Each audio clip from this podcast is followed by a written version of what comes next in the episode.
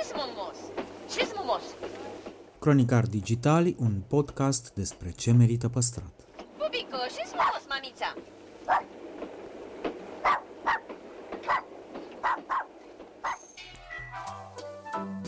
De patru ani promovăm patrimoniul în rândul tinerilor, scuturând de praf și prejudecăți interacțiunea cu istoria și cultura. Acum îndrăznim să plecăm în căutarea fericirii, în noi, în actul cultural și în farfurie. Îi aflăm prețul și reevaluările și ne bucurăm de fiecare proiect care face cel puțin break-even. Între heritage și cool, invitații, vedete, influencer și experți vorbesc despre propriile preocupări și pasiuni.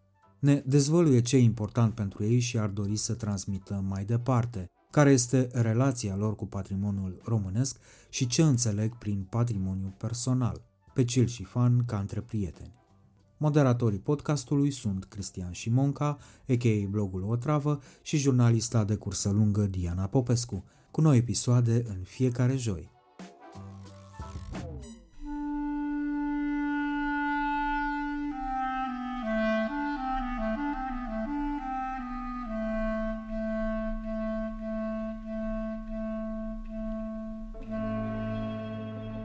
Să folosesc o expresie din folclorul uh, oltenesc, mi se pare că se potrivește, este asta, floare fui, floare trecui, la urechea nu știu cui. Aurora Liceanu vorbește despre fericirea ca obligație, sursele nefericirii și modul în care pandemia ne-a deschis ochii asupra imprevizibilului. Aflăm dacă unui doctor în psihologie îi este mai ușor sau mai greu să fie fericit decât nouă celorlalți, dar și cât ne costă pe toți progresul și civilizația.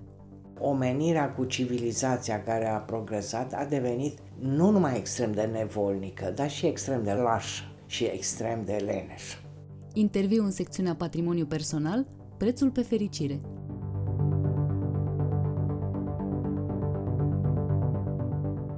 Salutare tuturor!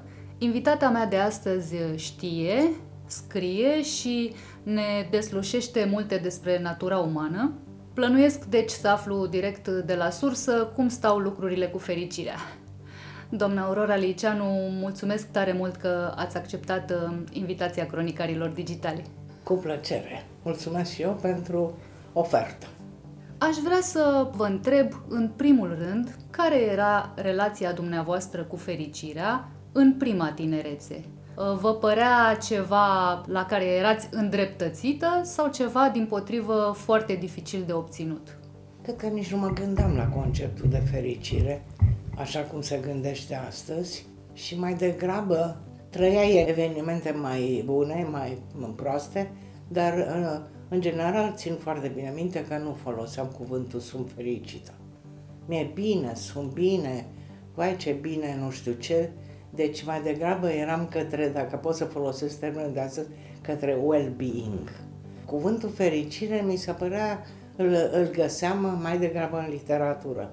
Și și astăzi cred că nici în psihologie nu este foarte acceptat și mai degrabă în, în literatură eseistică, în comunicare, în uh, media socială, care exagerează cam totdeauna, dar uh, rămâne ideea că fericirea se trăiește și în niciun caz nu poți să spui că cineva poate să-ți dea o rețetă. Există însă un adevăr, care e chiar foarte adevăr, și anume, fericirea este un construct personal. Cum se personalizează astăzi totul? Deci fiecare om are propria lui concepție sau mentalitate sau cum vreți să spun, mentalul lui e locuit de o anumită uh, imagine a fericirii. Adică la o definire a fericirii, așa cum o crede. Și fericirea este ceva ex- extraordinar de relativ, deci. Însă, pe de altă parte, toți privesc ca un lucru pe care ți-l dorești. Ceea ce nu-mi place în zilele de astăzi este că e considerat așa în termenii aceștia ultra glorioși, ca și când ai fi obligat să fii fericit, că cum naiba se întâmplă de nu ești fericit, este ca și reclama aia complet aiurea, pentru că o meriți. Eu nu văd de ce trebuie să meriți șamponul ăla neapărat sau nu știu ce chestie. Da, mă rog, adică cum se spune astăzi și cum a spus un uh, scriitor și eseist, să spun, literat, foarte bun, Finkielkraut, care a spus la un moment dat, astăzi fericirea e obligatorie. Este ca un fel de brand al brand emoțional al epocii în care trăim. Deci din, din această perspectivă nu-mi rămâne decât că fericirea este ceva întâmplător și asta citez, am citit cu foarte mare plăcere despre fiul unui foarte mare intelectual, ca să spun așa, francez, Jean-Paul Revel, care a avut un fiu. A fost și director la École des Hautes Études en Sciences Sociales de la Paris, foarte cunoscut, Revel, care a avut un fiu, care printre altele, apropo de fericire, printre altele, acest fiu făcea studii extraordinare, foarte bine pregătit, strălucit mental, tot ce vrei, de medicină, parcă microbiană sau, mă rog, medicină, o medicină, o specializare. Și s-a dus în vizită în India odată, a stat în vacanță, nu știu ce, își dădea doctoratul în America, avea un fel de cod tutelaj între America și Franța și, mă rog, era bine înfipt în comunitatea academică, așa? Și după a doua vizită, care a fost mai prelungită, i-a scris tatălui lui că el se face călucar, budist. Și s-a lăsat complet într-un fel de medicină. E, de ce îl citesc pe el? Este pentru că, în primul rând, el a avut o teorie despre fericire și a și scris despre fericire uh, și la care o să mai revin. Dar uh, mai degrabă pentru faptul că rar mi s-a întâmplat, sincer, o spun chiar și cu un ingredient de răutate, ea rar mi s-a întâmplat să văd un om fericit și fericirea de-a echipului care e o relație, e o expresie, o emoție pozitivă, fericit, zâmbitor sau nu știu ce, să nu arate prost. Eu n-am văzut decât foarte rar oameni care sunt fericiți și expresia nu e tâmpă. Foarte rar. E, acest Mathieu Ricard, care numele lui Tasu, revele nume luat de taicăsul, numele adevărat e Ricard, acest Mathieu Ricard, care nu s-a depărtat de academic, face la un moment dat o distinție despre fericire și spune că fericirea este de fapt de două feluri. Este o fericire de scurtă durată, dar nu în sensul în care spun psihologic că e ca un flash și nu știu ce, ci o fericire în, uh, care este centrată către sine, uh, o fericire a egoistului, că lui e bine și el are și el și așa mai departe, Asta e o categorie. Și a doua categorie este când omul este centrat pe alții. Și atunci este foarte deschis față alții, ajută, este, nu este egoist, nu este selfish, nu este centrat pe el și așa mai departe, drept care această, această categorie, probabil că la această categorie se consideră și el că aparține și explică că sunt aceste două feluri de fericire. Dar în, dacă mă mut în domeniul psihologic, pot să spun că psihologii nu prea cred în fericire. Chiar ne amuzăm de câte chestii să scriu despre Institutul de Happiness sau nu happiness în sus, happiness în jos și mai departe. Psihologii mai lucizi, aș putea să spun, și raționali și poate și mai onești și nu atât de dependenți de ce zice lumea, consideră că de fapt este vorba de starea de bine. Și starea de bine ți-o definești singur, pentru că atât la bine cât și la rău, oamenii au relații, reacții foarte personale. Sunt oameni care suferă foarte rău și nu crâcnesc și alții care urlă la cea mai mică înțepătură, nu? Și respectiv și ca fericire. Unii, unora le trebuie foarte mult, altora le trebuie foarte puțin și cred că există o deosebire din punctul ăsta de vedere. Deci, dacă cumva se umblă pe, se navighează pe internet mm. și se merge la Mathieu Ricard și conferințele lui despre fericire, putem afla lucruri foarte inteligente, mai ales că el a făcut sondaje academice, adică el are și o, o bază, cum să spune, un spate, un sprijin academic. El nu vorbește ca unul care se află vorbind, cum e cine, Salome sau oricare altul de care te, te, mulți psihologi râd. Sau cum se zice, celebra literatură despre fericire și etc., etc., care e pe notiera oricărei coafese în Franța. Mă rog, trei peste. Am zis că mai degrabă ar trebui să, să ne mulțumim chiar cu ideea de mulțumire. Dacă ești mulțumit cum trăiești, dacă există, mă rog, nu are la o oarecare distanță de tine, necazuri și inconveniente minore, sau tu poți să le minorizezi, da?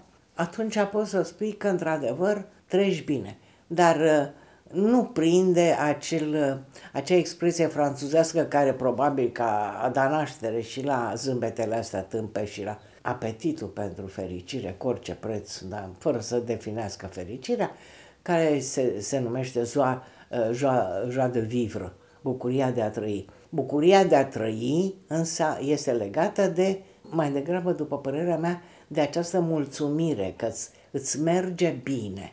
Acest, pe, pe acest parcurs al vieții nu sunt cârtoape și nu știu mai ce și necazuri. Și din punctul ăsta de vedere, da.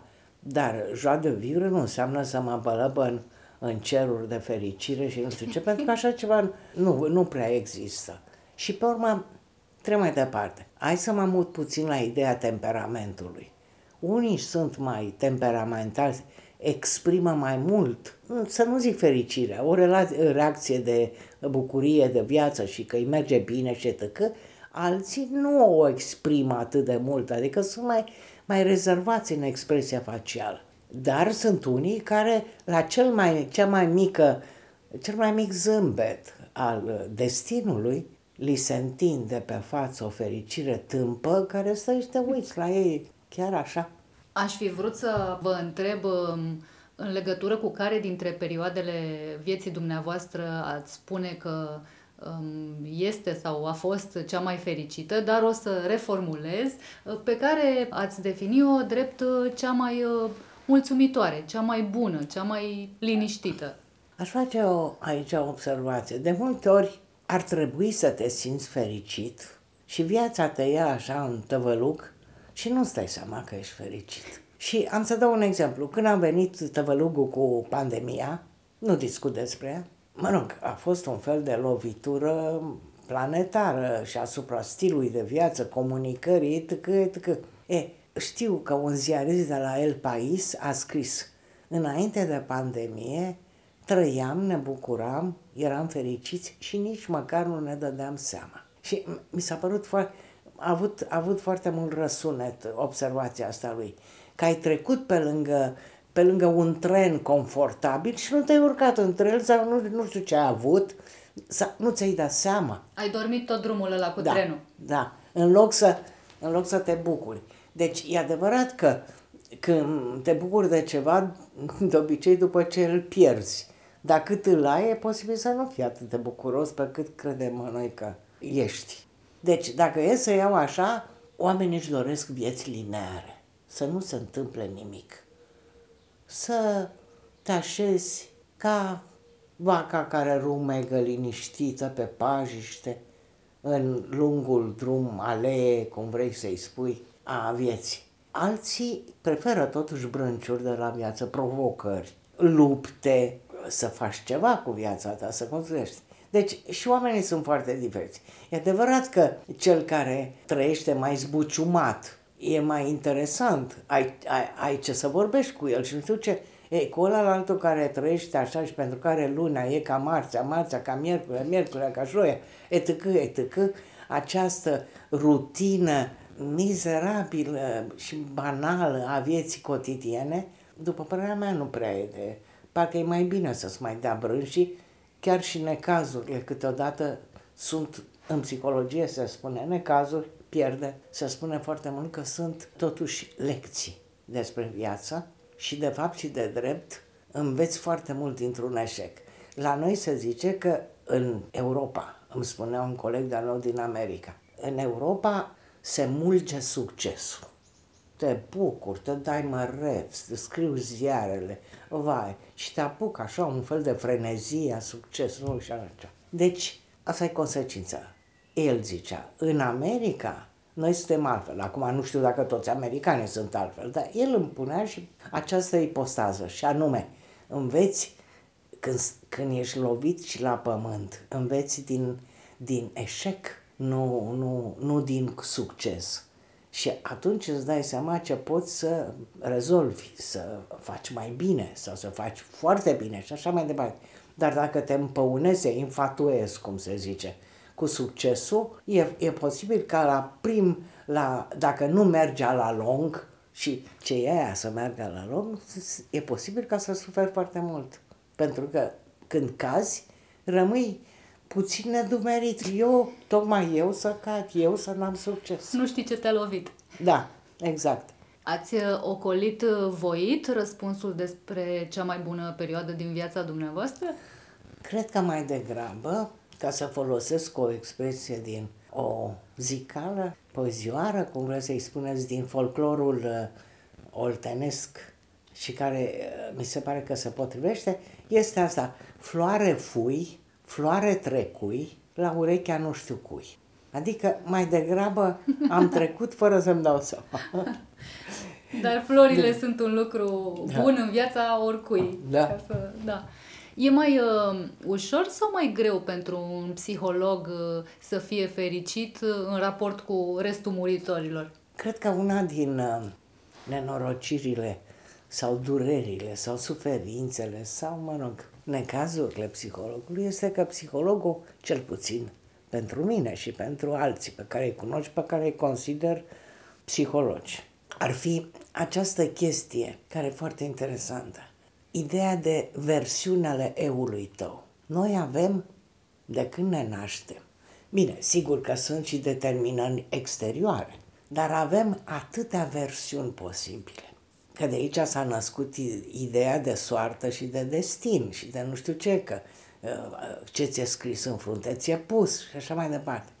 Dar de multe ori mă, îmi dau seama că noi, într-un fel, în condiții, să zic, normale, da, deși nu mai știi ce e normal, Corect. așa, în condiții normale, de ce faci anumite alegeri? Că, de fapt, le faci tu eu înțeleg că dacă este din exterior, cum e acum cu războiul, cu pandemia, sigur, determinarea a venit, constrângerea vine din exterior. Dar dacă nu vine din exterior și exteriorul este molcom, să zic așa, tu ești cel care alegi. Cunosc că am scris carte despre femeile, două femei nefericite, mi-a fost foarte greu să le fac să înțeleagă că nefericirea ele au produs-o măcar parțial sunt coautoare la propria lor nefericire.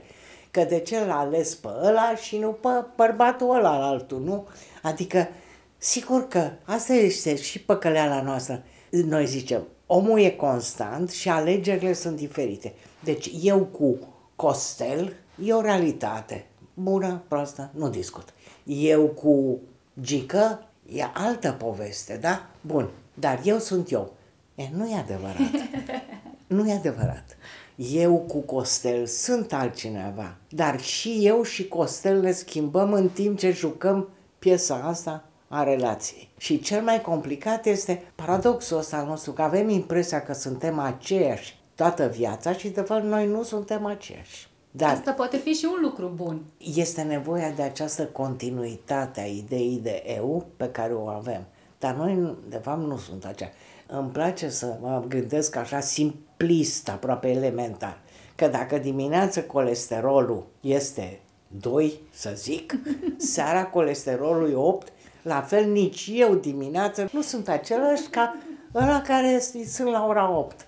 Pentru că a trecut viața peste mine și viața totuși lasă urme conștiente, neconștiente, tăcăie, tăcă. Deci, din punctul ăsta de vedere, e foarte complicat. Acum, psihologia se îndreaptă mai degrabă către, către nefericire. Gata, văd că am schimbat uh, macazul, am terminat cu uh, Institutul de Fericire. Și am ajuns la Academia de Nefericire. De fapt, le pui în balanță, poate până la urmă formele lor extreme deranjează foarte mult. Și mă refer în special la nefericire. Adică gradele în care se produce ceva care ești nefericit. Nu, nu, dacă mi-am cumpărat niște pantofi prea mici și sunt, să zic, nefericită, ceea ce nu e cazul, așa, Nu, nu pot să spun că e același lucru când mi se întâmplă să, Doamne ferește, că sunt posesoare de pisică să moară pisica. Adică este o disciplină a emoțiilor pe care trebuie să o respectăm și la fericire și la nefericire. Adică să le ponderăm în funcție de eveniment. Nu să începem cu expresia românească care e nemai de interesantă. Nu știu ce mi-a venit. Și atunci eu întreb, eu trebuie să știu ce ți-a venit sau tu trebuie să știi ce ți-a venit. Ați observat, nu? E foarte frecventă. Mă, nu știu ce mi-a venit sau nu știu ce m-a apucat. Și asta este. Pomeneați de un soi de disciplină a nefericirii. Există o rutină a fericirii? Ceva ce putem face în mod constant ca să ne fie un pic mai bine? Cred, eu cred că o rutină a fericirii nu cred că există. Poate să existe o rutină a echilibrului, adică să, să trăiești echilibrat zi de zi ca să poți să ai tu cu tine un raport bun. Dar pe de altă parte, cred că este, așa cum a zis că țineți postul, că sunt și momente în care trebuie să cam lași deoparte rutina și să-ți faci de cap.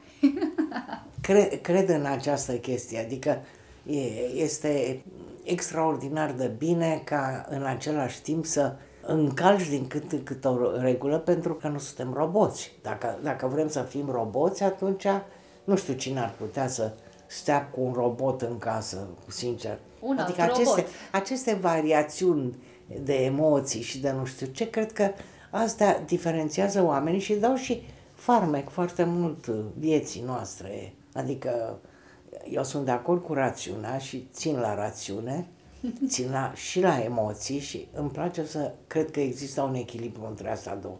Rațiune pură și uh, cum a fost uh, Paul Valery care uh, renunța la toate emoții, adică să uita de la distanță la emoții, se urca în paradisul ideilor și în abstracțiuni și rămânea acolo fericit, nu mi se pare că e o soluție foarte, foarte bună, ca să nu zic fericită. Psihologul uh, Michael Argyle spunea că sursa nefericirii este invidia. Cine? Michael Argyle. Ah, ce mare e! Da, invidia. Și asta am descoperit de curând și chiar sunt... Mă, mă frământă chestia asta. Am citit foarte mult, deși în, în, fac, în facultate trebuia să citesc asta, dar n-am citit. Și cine spune că citește în facultate ce trebuie, da, sau ce ți se spune, da, și câteodată ți se spun lucruri de necitit, mă rog, trec peste asta și am citit de curând Seneca. Trebuia să-l citesc în facultate, nu? E, exact problema asta o pune pe care a spus-o dumneavoastră și mă gândesc că și emoțiile pozitive și alea negative nu s-au schimbat așa cum se spune și de război pe care îl trăim. Că se duceau cu spada sau cu flintele, cu nu știu ce. Acum, tehnologic, sunt diferite. Dar gesturile sunt aceleași. Oamenii care umblă cu boccele pe șosele. La fel este și cu invidia. Invidia a fost întotdeauna. Dacă stăm să ne gândim pe perioada ca citând Seneca, bineînțeles am citit Nero, era, era o epocă, Doamne, Exact, cam bo, timpul lui Borgia. Asasinatele, că acum orice am zice, Rusia este corelată cu otrăviri, mai putem să o dăm după deget că este bârfă. Nu? Cu oameni care tot uh, obișnuiesc să cadă de la ferestre și așa să mai cadă departe. de la ferestre și așa mai departe. Deci, într-un fel, așa cum spun unii că istoria se repetă, cu schimbări de scenariu, schimbări butaforice, schimbări elementare, schimbări de formă, conținuturile, parcă rămân același. Și asta țin minte că cineva ne spunea la un curs când eram studentă, și nici nu mă gândeam că o să mă gândesc la asta mai târziu, mult mai târziu, ne spunea, o femeie, era la relații interpersonale, că tot l-a citit pe Agai, o femeie geloasă în secolul nostru face la fel, nu reacționează face. face la fel ca o femeie din evul mediu. Emoțiile care rămân aceleași Da, de-a lungul adică vremii. perenitatea emoțională care există. Și dacă e să o citim, să citim și raportul ăsta între bine și rău, că totuși vrem noi să diversificăm lumea, nu mai vrem să avem reguli, nu mai vrem să fim binari, dar pe de altă parte stau și mă întreb, noi suntem de mii de ani duali. E, mă gândesc că totuși lucrul Mihalkov a zis la un moment dat, în Rusia totul este vast. Stepa, văzduhul, totul este foarte... Sensibilitatea, duioșia, mitocănia, grosolănia și invidia, totul este vast. Oamenii trăiesc pe picior mare. Da, te, pe picior mare, în ghilimea. Și tot el spunea că invidia socială este cea care mută și zăpăcește lumea și face revoluție. Și compara revoluția industrială a Angliei cu invidia asta în care dă-te tu jos să fiu eu țară în locul tău și mai departe. P- până la urmă, ă, apropo de, de război, na, nu vreau să nu vorbim despre război, dar vreau să spun că mi s-a revelat oarecum marea nefericire a lui Putin. Sunt și anume faptul, curioasă. faptul că el se vedea președintele URSS și nu s-a întâmplat. Nu i-a venit trenul. Nu s-a născut în timpul potrivit. Nu, na, da, dar n-a fost cu right time, right place, right person. Nu. A fost wrong, wrong, wrong. Da, și cred că asta, asta îl roade. Iar la chestia asta, cum să spun, fiecare poate să-și găsească momente de asta în viață, dar n-ai ce să faci, nu poți să te superi pe oameni pentru asta. iată că el se poate supăra și iată ce generează supărările și frustrările lui.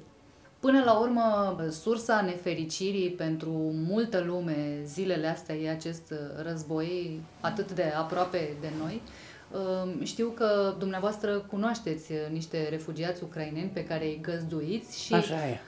mă întrebam cum se mai raportează oamenii ăștia la fericire, oamenii ăștia care au lăsat e, totul în urmă. E, ai adus un lucru foarte important. Există un scriitor călugăr, învățat, foarte mare, în secolul XIII în Japonia. Se numea Kenko. Acest Kenko care ești tradus și la noi aduce o odă imperfecțiunii, imprevizibilului, efemerității vieții și așa mai departe. E, cred că toată lumea poate n-a înțeles, dar i s-a dat o lecție cu pandemia că totul este imprevizibil până la urmă și că trebuie, este o, o nefericirea este o, o pledoarie pentru prezent nu pentru viitor. Pentru trecut să-l lăsăm acolo. Și dacă tot vorbim de, de fericire sau de asta, mi-aduc aminte că am citit cartea lui Andrei Șerban despre oameni sau nu știu cum îi zice și îl citează pe Peter Brook, care ar fi spus așa, trecutul e trecut, the past is past, prezentul este întâmplător, iar viitorul e un cadou, a gift. Viitorul este un gift. Deci, dacă stăm să ne gândim la chestia asta, și în psihologie există tipologii din astea, unii care sunt spânclinați către trecut. Morfolesc trecutul și vorbesc mai despre trecut. Se zice că filozofii au o chestie cu trecutul. Paseiști, cum li se mai zice. Alții sunt paranoici cu viitorul. Și alții trebuie să trăiască în prezent. Numai că prezentul este atât de efemer că spuneai că ai stat în part. E deja trecut. Adică prezentul curge atât de repede spre trecut încât aproape că e ca nisipul care e printre degete. Dar oamenii ăștia care au venit uh, în România, care au ajuns în Polonia și oriunde cu Nu pot să-și facă spate. planuri. Chiar astăzi am, am citit un articol foarte interesant de niște ziariști ai noștri care au fost în Polonia, la refugiați și în Georgia. Minunat articol. Și care spun grozăvenia planurilor de lungă durată, exact imprevizibilul de care vorbeam, cum în Georgia. Au trecut 14 ani de atunci. Oamenii, încă unii, mai speră să se întoarcă acasă. Alții văd cum li se duce viața printre degete. Pentru că 14 ani e mult. La nivelul vieții unui om e mult. Crimea s-a întâmplat acum în 2014. Sunt aproape 8 ani. 8 ani. Și pandemia, să știți, a deschis de... Pandemia e cea care a deschis, după părerea mea, la nivel colectiv, ochii către imprevizibil. Poate că ar trebui exact să gândim ca Kenko, care spune că totul este, totul este imprevizibil. Viața este ceva imprevizibil. Dar e foarte interesant că din acest curent, acest mod de gândire a dus, nu știu dacă știi, la moda filozofia wabi-sabi, cu haine care sunt neterminate și chiar uh, Kenko povestește că imperfecțiunea este legea vieții și nu perfecțiunea. Perfectă e numai moartea. Dar imperfecțiunea despre care vorbește el și amintește de nu știu ce palat mare al chinezilor, un palat mare de tot imperial, care se păstra o cameră neterminată. Asta e simbolistic foarte interesant. Deci, ideea asta că nu trebuie să gândim că totul este bătut în cuie și așa se va întâmpla. Și vedem cum, dacă s-ar face acum un sondaj, s-ar vedea o mică, o mică glisare, o mică alunecare a oamenilor către ideea de a nu mai face planuri de lungă durată. Și cred că de aici vine și frenezia asta cu care se trăiește la noi prezentul. Nebunia asta, toată, toate, ai, pot să vorbesc cu cuvântul pisipoancă, așa, sunt toate, sunt ori în Dubai, ori în Maldive. Nu mai stă nimeni pe loc, toată lumea circulă ca de colo-colo.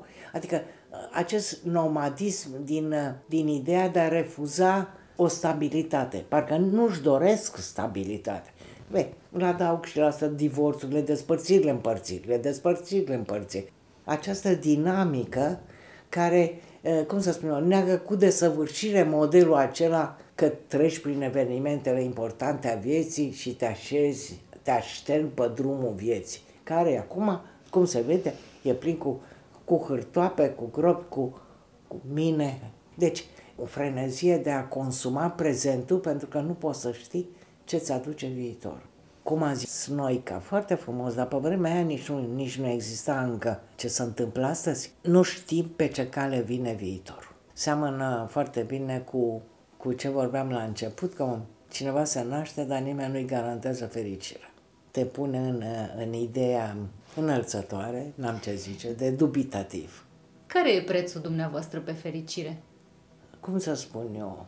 Este clar că nu mă omor după Maslow, dar trebuie să recunosc că partea de bază, nu că el s-a schimbat, ce a scris asta cartea, cartea lui cu o piramidă din 57.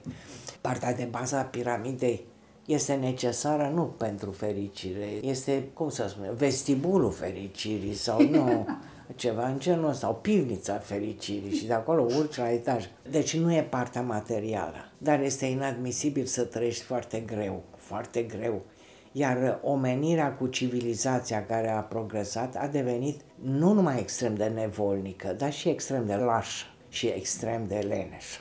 Oamenii sunt extrem de leneși. Ideea că îmi pun senzori ca să nu deschid o ușă mi se pare aberant. Sunt de acord cu senzorii la uh, spațiile astea, la aeroport, să nu pun mâinile pe clanțe. Așa trebuie în orice spațiu care este foarte mult uh, frecventat nu neapărat aglomerat, frecventat, un closet public, de exemplu, nu, nu e coadă, dar se duce multă lume. Ala ar trebui neapărat cu senzori. Acolo e bine. Dar în alte părți, cum sunt așa, omul nu mai urcă nici un etaj fără lift și chestii de genul ăsta. E, este unul, Hodgkinson sau nu știu cum să-l chema un scriitor englez sau sociolog ce era, care zicea că toate progresele tehnologice s-au născut din lenea omului, care vrea să nu facă un anume efort. Dar pe de altă parte vin și ăștia cu slow, cu mișcarea slow, cu să nu ne mai grăbim și nu știu mai ce. Uh, deci, părerea mea, aș dori să nu trec prin nefericiri mari sau prin necazuri mari, dar uh, Admit și că unele inconveniente minore trebuie privite mai inteligent și să nu îți faci din asta un capăt de țară. Adică accept și inconvenientele minore care se întâmplă în România permanent. Că te scoli, nu mai merge internetul sau, mă rog, te lasă centrala sau dai telefon la o firmă și nu răspunde nimeni. Chestii de genul ăsta le, le consider inconveniente minore peste care poți să treci. Unii oameni se enervează foarte tare dar nu are sens să-ți omori viața cu, cu insuficiențele modernității prezente. Și cred cu mare tărie că sănătatea mentală și cu sănătatea fizică se leagă foarte tare. Sunt jumătăți de măr. Una și cu alta merg împreună. Deci, până la urmă, prețul dumneavoastră pe fericire care e? Prețul meu pe fericire este să nu suferi fizic, pentru mine este ceva foarte important.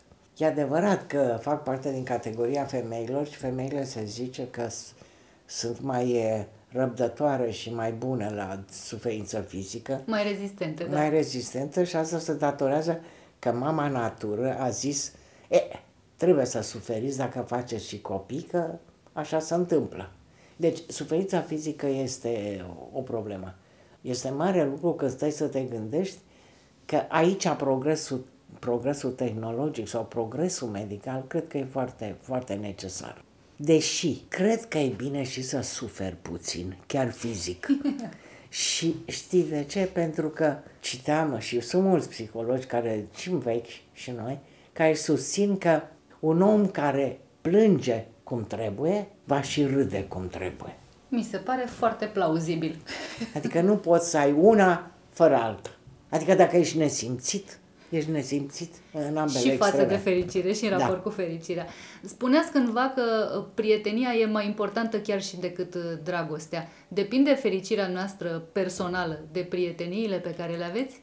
Da, cred că, prieten, cred că contează foarte mult. Contează foarte mult și știu că o persoană cunoscută, dar nu mai trăiește și nici așa nu-i dau numele, îmi spunea la un moment dat un lucru foarte interesant. Să-ți dea Dumnezeu prieteni, pentru că mai important sunt prietenii după o vârstă decât copii. Și ceva adevărat este în chestia asta, pentru că copiii când ajung la o vârstă relativ adultă, sunt săraci, eu înțeleg că și eu am trecut prin asta. De o mână te trage copilul tău și de o mână te trag părinții. Ești prins între astea două lucruri. Asta și două între realități. ele mai trebuie să-ți mai trăiești și propria și, viață. Și propria viață când mai ai loc și pentru propria ta viață. Și cineva îmi spunea când eram foarte, foarte tânără, da, multe nu înțelegeam, evident, dar cu timpul bine că le-am ținut minte, că după aia le-am reluat cu mintea mai uh, matură, spunea că sexul și sângele îți alterează judecata. Adică, cu alte cuvinte, subiectivitatea cea mai nemiloasă este în sex și în rudenie, în sânge. Prietenia nu are nici sânge, nici sex. Și atunci este cea mai liberă formă de atașamente. Pe când celelalte ești subiectiv. Nu, ce să mai vorbim, că am prietene care dacă le spun ceva de copil sar pe pereți și văd foarte bine, dar nu. Mai bine să Mai bine, să nu, e, totul e genial, totul e frumos și bineînțeles că și nu mai discutăm. Perioada de îndrăgostire, cum se spune, infatuare, este perioada idealizării cea mai. Apropo de zâmbetele tâmpe de care pomeneați la începutul discuției. Credeți că ăia sunt îndrăgostiți tot timpul? Oh, nu, dar putem să, să-i suspectăm așa de, de dragul uh, scenariilor. Nu pot să vă spun, dar făceam o listă, am vreo 10 tâmpi la noi. Și foarte mulți apar la televizor. Bun. Zâmbetul tâmp cu, cu beneficii. Doamna Aurora Liceanu, vă mulțumesc tare mult pentru întâlnirea asta. Este și până la urmă, fericirea rămâne ceva indefinibil. Așa să-i rămână numele. Vă, prieteni, vă mulțumesc că ne ascultați pe platformele de streaming și pe site-ul Cronicar Digital. Mă bazez pe voi să puneți preț pe fericire, dar uh, să nu încercați să o obțineți cu orice preț.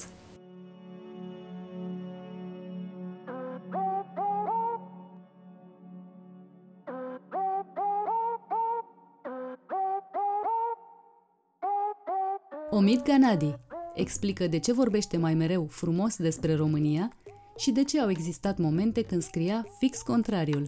Trei motiv iranianului să, să, să se aprindă foc. Și la un moment dat început să scriu niște chestii pe Facebook pe care dacă l-aș citi astăzi mi-aș pufni râsul. N-ați furat viitorul, n-ați ala, ala. Și stătă și Păi, dar mie nu mi-a furat nimeni, adică eu am venit aici și am primit tot ce aveam nevoie pentru viitorul meu. De ce e necesar să facem diferența între un arhitect, un arhitect de interior, un designer de interior și un decorator, când e bine să lucrezi gratis în meseria lui și mai ales de ce este esențial să faci fundraising pentru alții. Interviu în secțiunea Cultura la purtător. Rubrica Patrimoniu Cultural este susținută de Raiffeisen Bank România – care crede în importanța transformării digitale și creșterea accesului la cultură prin tehnologie.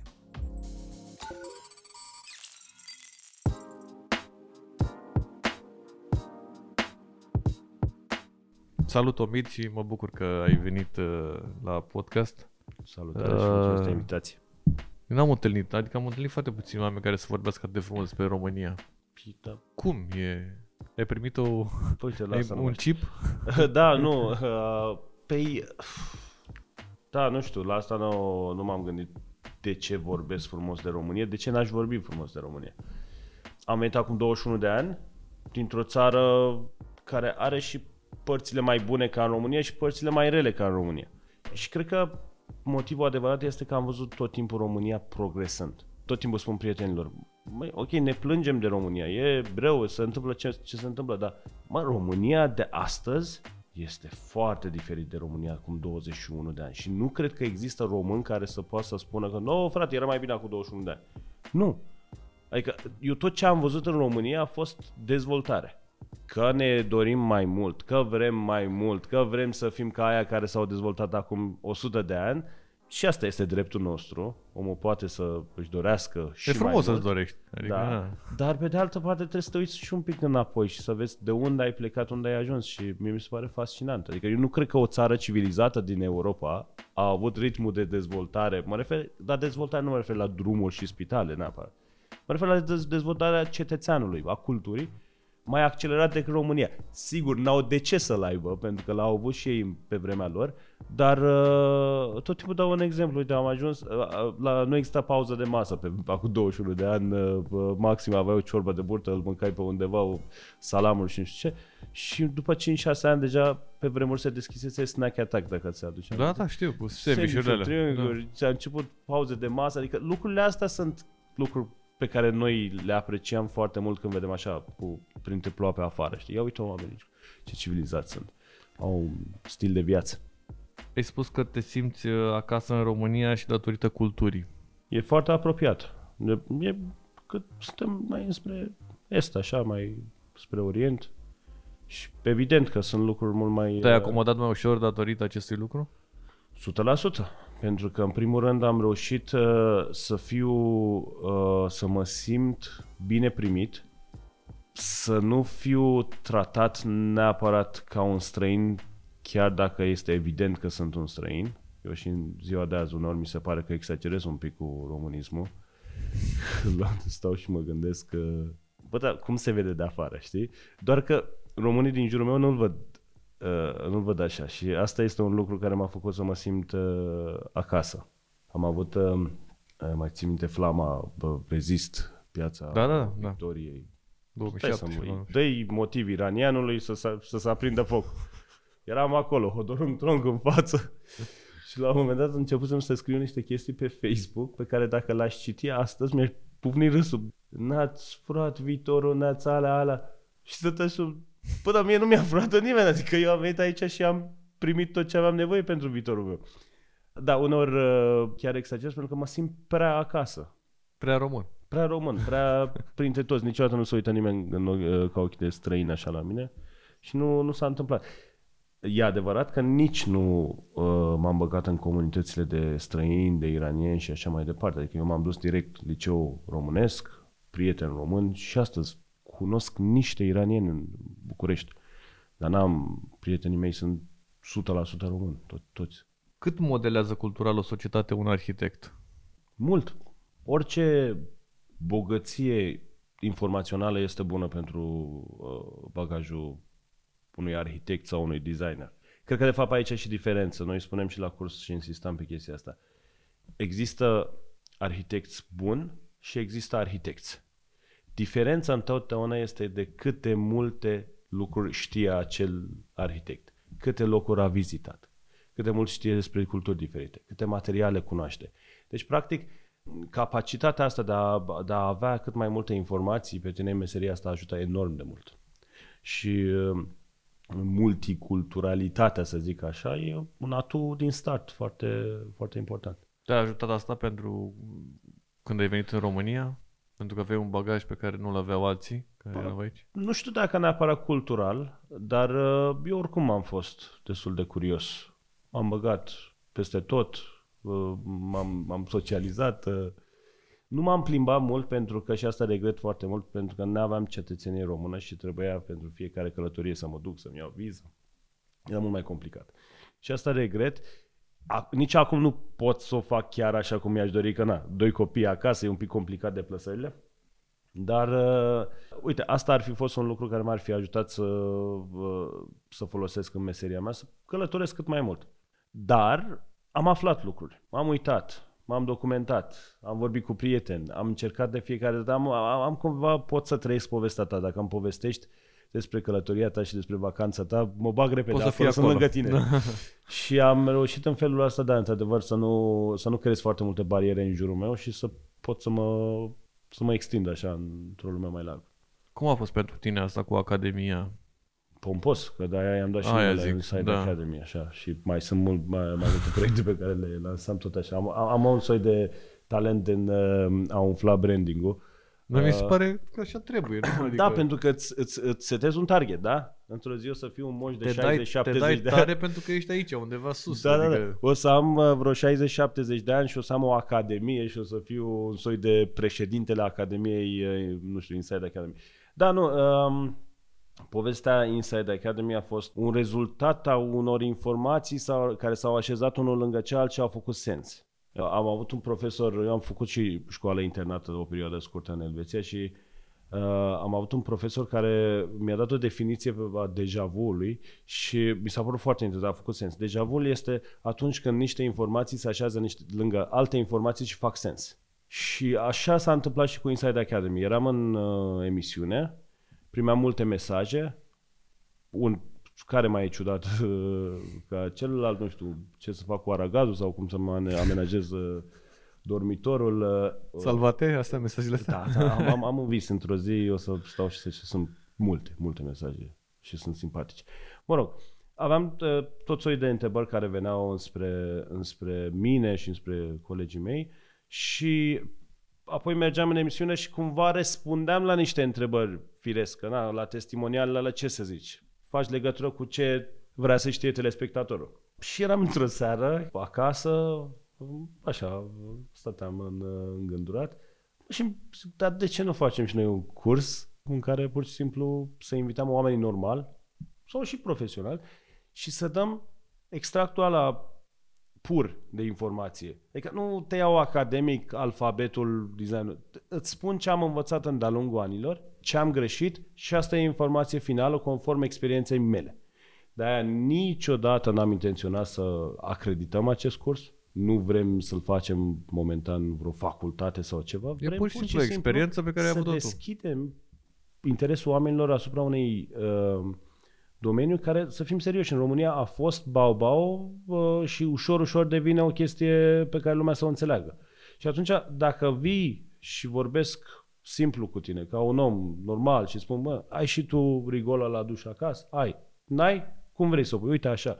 Sau că care sunt stilurile? Pomenește, nu? Filozofii și așa mai departe. Îți uh, creezi un soi de interes. Îți dai seama că nu e totuși, nu te mușcă nimeni, nu se întâmplă nimic. Și dacă ești interesat, eu sunt aici să dezvoltăm povestea asta. Și pe lângă mine contează foarte mult ce faci tu după. Dar măcar primul pas o iei, cineva te sfătuiește, cineva spune, ok, ce înseamnă? Vrei să lucrezi cu un designer? Cum să obții produsul cel mai bun de la acel designer? Pentru că asta e cea mai mare provocare noastră și la birou. Comunicarea între client, beneficiar, cerințele lui și ce reușim noi să-i oferim. Unor nu înțelege mesajul. Dar dacă clientul ar știe basic-ul și bazele acestui uh, domeniu, ar știe să, și știe să facă și un research, să-și facă niște mood board să înțeleagă ce își dorește, vine și ne cere acel lucru, noi o înțelegem în limbajul nostru și facem o treabă mai bună. Cred că și aici ai diferența, apropo de ce vorbeai cu România acum 20 de ani. Imensă, cred că, nu? Eu sunt din generația în care oamenii ajungeau la noi la birou când nu știau unde să-și pună televizorul. Pe ce perete. Nu că își doreau designer de interior sau că vreau să lucreze cu un profesionist. Când era deja prea târziu. Și toți veneau, efectiv, eu am auzit de multe ori propoziție, dar și eu sunt designer de interior. Păi, ok, și de ce ai venit la mine? Noi am trecut prin perioada aia de meseria nu exista, meseria a devenit un moft, ceva cool să ai, dar tu nu-l foloseai. Și acum este cea mai frumoasă perioadă în care meseria asta devine o necesitate. Acum toată lumea când auzi că faci un apartament sau ceva, să lucrezi cu un designer Da. de interior. Da. Da, da, da. Ceea ce acum 20 de ani ar fi existat niciodată. Absolut Nu, niciodată. nu. Cu atât mai mult, chiar în lumea arhitecților exista un soi de boală pentru acești numiți designer de interior care chipurile îi furau pâinea din față și nu erau suficient de buni pentru că uh, noi încă în România nici, nici astăzi n-am definit diferențe între A, n-ai decorator, delimitat exact. între- decorator, designer de interior, arhitect de interior și arhitect și așa mai departe. Deci noi nu, noi încă acum suntem la basic-ul de arhitect și designer de interior. Nici măcar nu avem arhitectul de interior, deși facultatea de ani de zile face treaba asta. Decorator cu atât mai puțin. Deci mai avem până să ajungem la să înșiruim așa o, o ierarhie completă. Ce treabă are arhitectul cu arhitectul de interior, cu designer de interior? Sigur, ele cu un arhitect Da, bun cumva poate să le facă și pe toate. Sunt, da. Da, pe de altă parte, fiecare poate să fie specializat pe, pe o parte din uh, procesul ăsta. Ai amintit mai devreme de mesajele pe care le primeai. Cum a fost pentru tine experiența asta a emisiunii și de ce ai- n-ai mai vrut să mai faci? Eram sigur că asta o să mă întreb asta și cumva... vă Te întreb gândeam- asta pentru că te-am mai întrebat odată și de, de fiecare dată când vedeam emisiunea, una dintre puținele emisiuni la care mă uitam, mă emoționa prea tare. Uh, Și eu ți-am răspuns, cred că la un moment dat, că pentru mine a fost foarte surprinzător că tu și că oamenii ca tine se uitau la emisiunea asta. Asta era, de fapt, succesul din spatele lui. Sigur, succesul emisiunii era ratingul și toate cele, dar uh, o să zic mai întâi o amintire și apoi uh, revenim la întrebare și sper să, să nu uit. Eram uh, tot la Piața Victoriei, eram, mă răzbunam exact, nu știu pe cine, și era acolo un grup de arhitecți, uh, printre care era și domn profesor uh, Dorin Ștefan mă duc eu așa lângă el să trăiți domn profesor, ce mai faceți? Și spune, bine omit, zice, uite pe aici, zice, da, nu te-am mai văzut la televizor. Î- Îți jur că am înțepenit, m-am înghețat, am intrat în pământ. Zic, Cum adică? Zic, cu, da, da, ce, vă uitați la emisiune? Păi da, zice, eu mă uit, mă uitam la emisiunea cu tine și la Las Fierbinți, dar tu n-ai mai apărut. Doamne, Dumnezeu, și dacă știam că se uită domnul profesor, nici nu mă duceam la emisiune. De... Uh, da, asta, uite, vezi, asta au fost cele mai uh, frumoase momente pentru mine din, uh, din, din povestea asta, pe lângă multe altele. Acum revenind la, uh, la întrebarea ta, cum a, cum a fost emisiunea asta pentru mine, așa, că mă gândeam, a, aseară chiar mi-a trecut prin minte că sigur o să mă întreb uh, întrebarea asta și știi că eu nu mai sunt la emisiune de ceva ani, de vreo 2 ani și De când nu mă uit eu.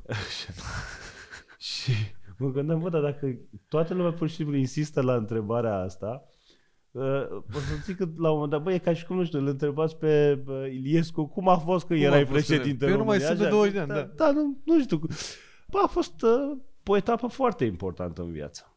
A fost uh, acel lucru pe care nu m-aș fi văzut niciodată făcând și când am ajuns acolo nu vreau să-l fac, dar când a ajuns să fie ce a fost când îl făceam, mi-a plăcut să fac. Nu știu dacă... Da, da, da, Ce am să- înțeles. Da. Produsul nu-mi plăcea. Uh, Treaba asta nu-mi plăcea cum se întâmpla, dar când am ajuns acolo și întâmplător s-a nimerit să fie o echipă extraordinară vreo cel puțin 2 ani de zile și au ajuns oamenii ca tine să se uite la emisiune, a început să-mi placă. Și când n-a mai fost așa, a început să nu mai plac. Și uh, cred că și meseria mea, dar și caracterul meu este într-un fel încât dacă nu-mi place, mi-e extrem de greu să fac. Da, ai făcut ceva, adică faci o chestie, te apuci de un proiect sau și la un moment dat când simți că nu mai e din filmul tău, renunți? Am foarte multe proiecte neterminate. Cred că sunt printre arhitecții sau designerii cu cele mai puține proiecte expuse. Oricum mi-am dat site-ul jos acum 3 săptămâni, m-a luat cap. N-am avut niciodată un site care să funcționeze, niciodată. Bă, nu-mi place să... M-am dus la psiholog, ca orice cetățean, și am ajuns la un moment dat, în momentele alea în care înțelegi de ce te duci la psiholog, uh, la concluzia că mie nu-mi place să termin lucrurile. Eu, eu, nu știu, dacă vrei o problemă în mecanismul meu. Îmi place să fac lucrurile înaintea tuturor sau în- să fie ceva de succes, să fie ceva wow, așa, dar am o, realmente o problemă cu a termina lucrurile.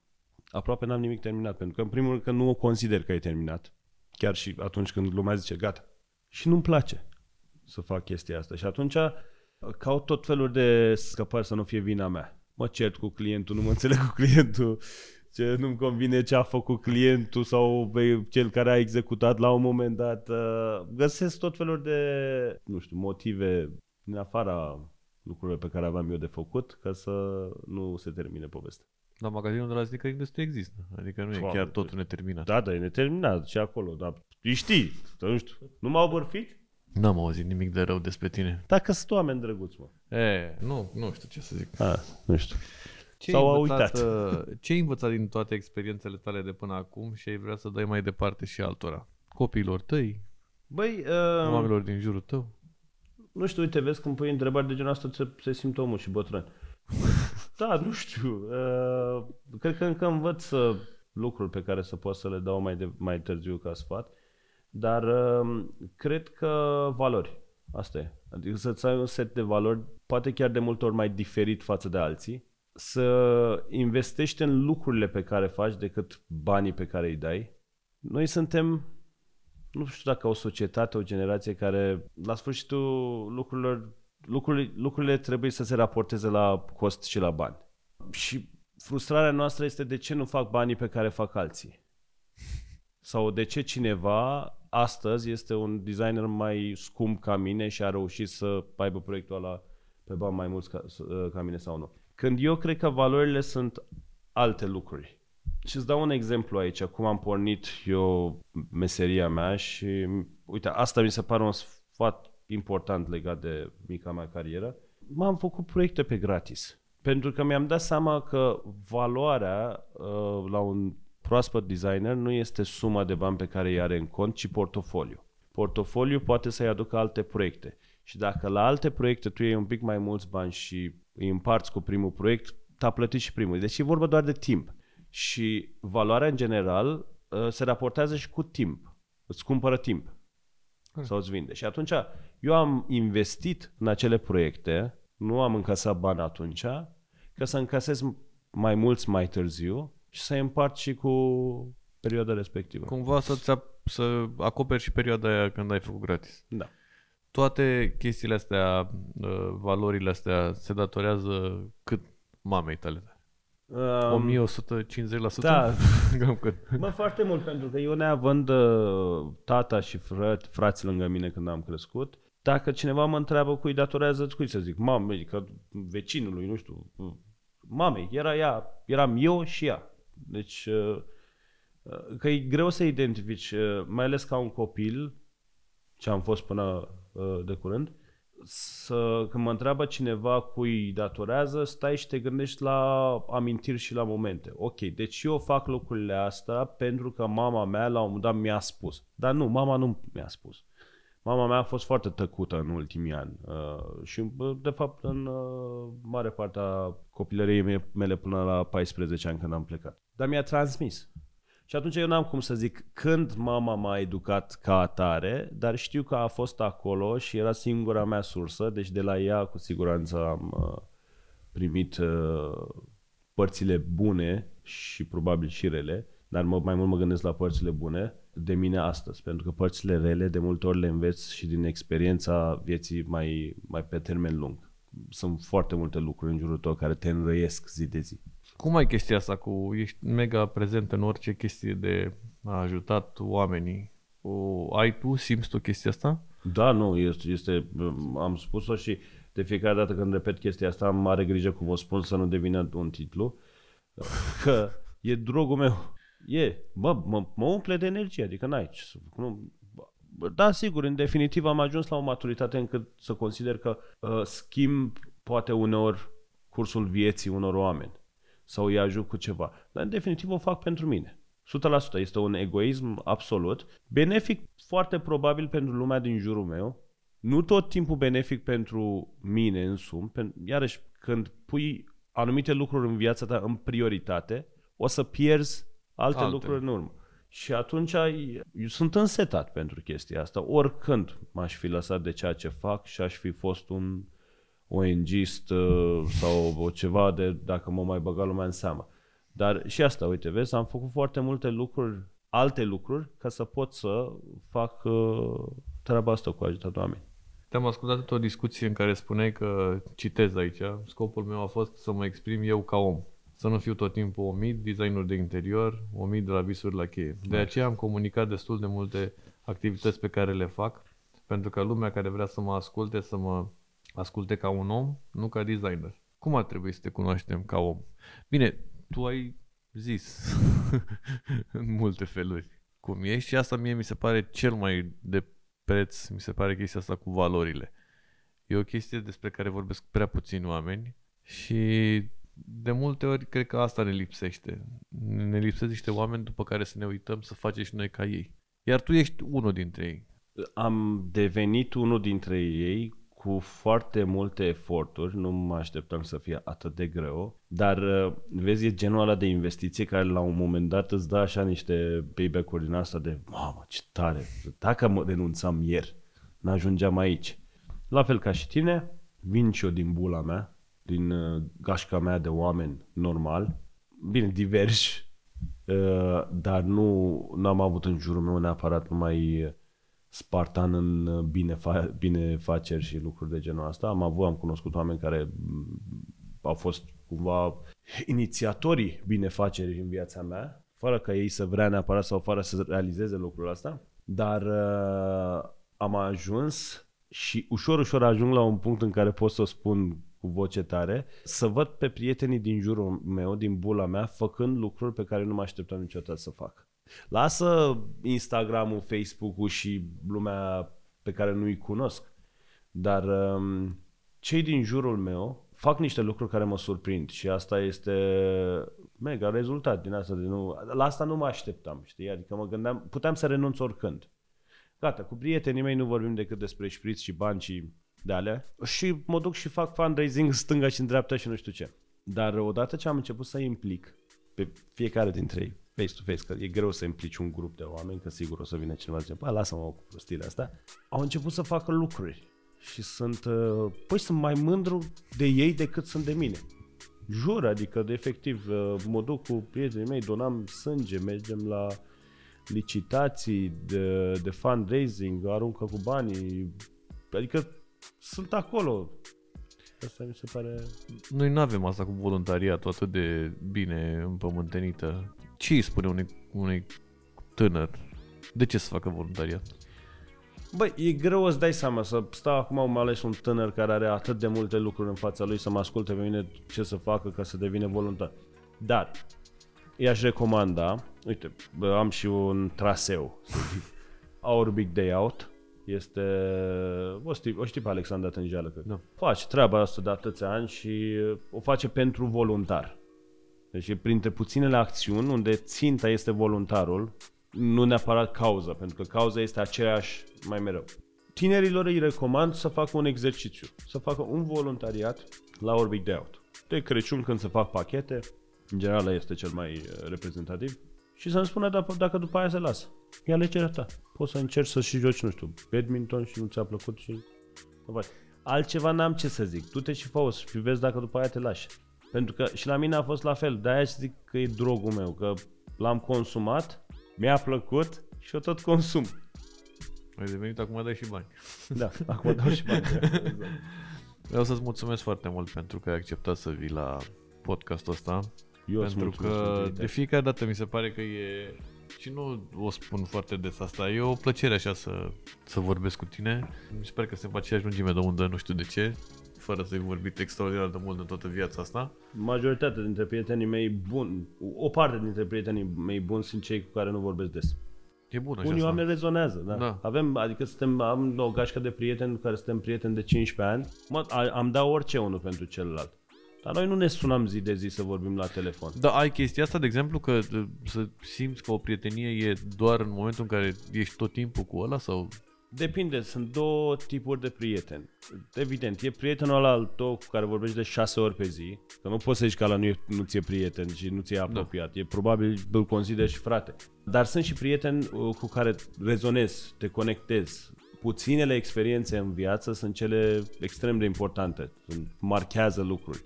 Și în general sunt oameni foarte bogați, de la care la fiecare întâlnire tu sugi o parte Câte ceva. de câte ceva și atunci ni- e ca un e ca, nu știu, e ca un tort foarte bun, ca o mâncare. Nu te arunci să-l mănânci pe toată, știi? Uneori chiar s-ar putea să nici nu vrei să ajungi să se termine. Și atunci ai relația asta în care de câte ori te vezi cu persoana respectivă... Mai mănânci tofelie. Exact, mai mănânci tofelie, este o amintire foarte clară din viața ta, poate schimba ceva în viața ta.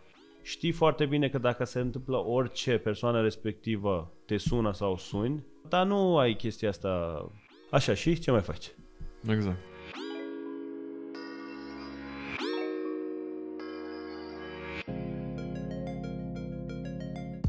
Podcastul Cronicar Digital este susținut de Raiffeisen Bank și Electrolux România. Partenerii proiectului sunt convinși că, prin accesul la educație, cultură și tehnologie, putem deveni cea mai bună versiune a noastră.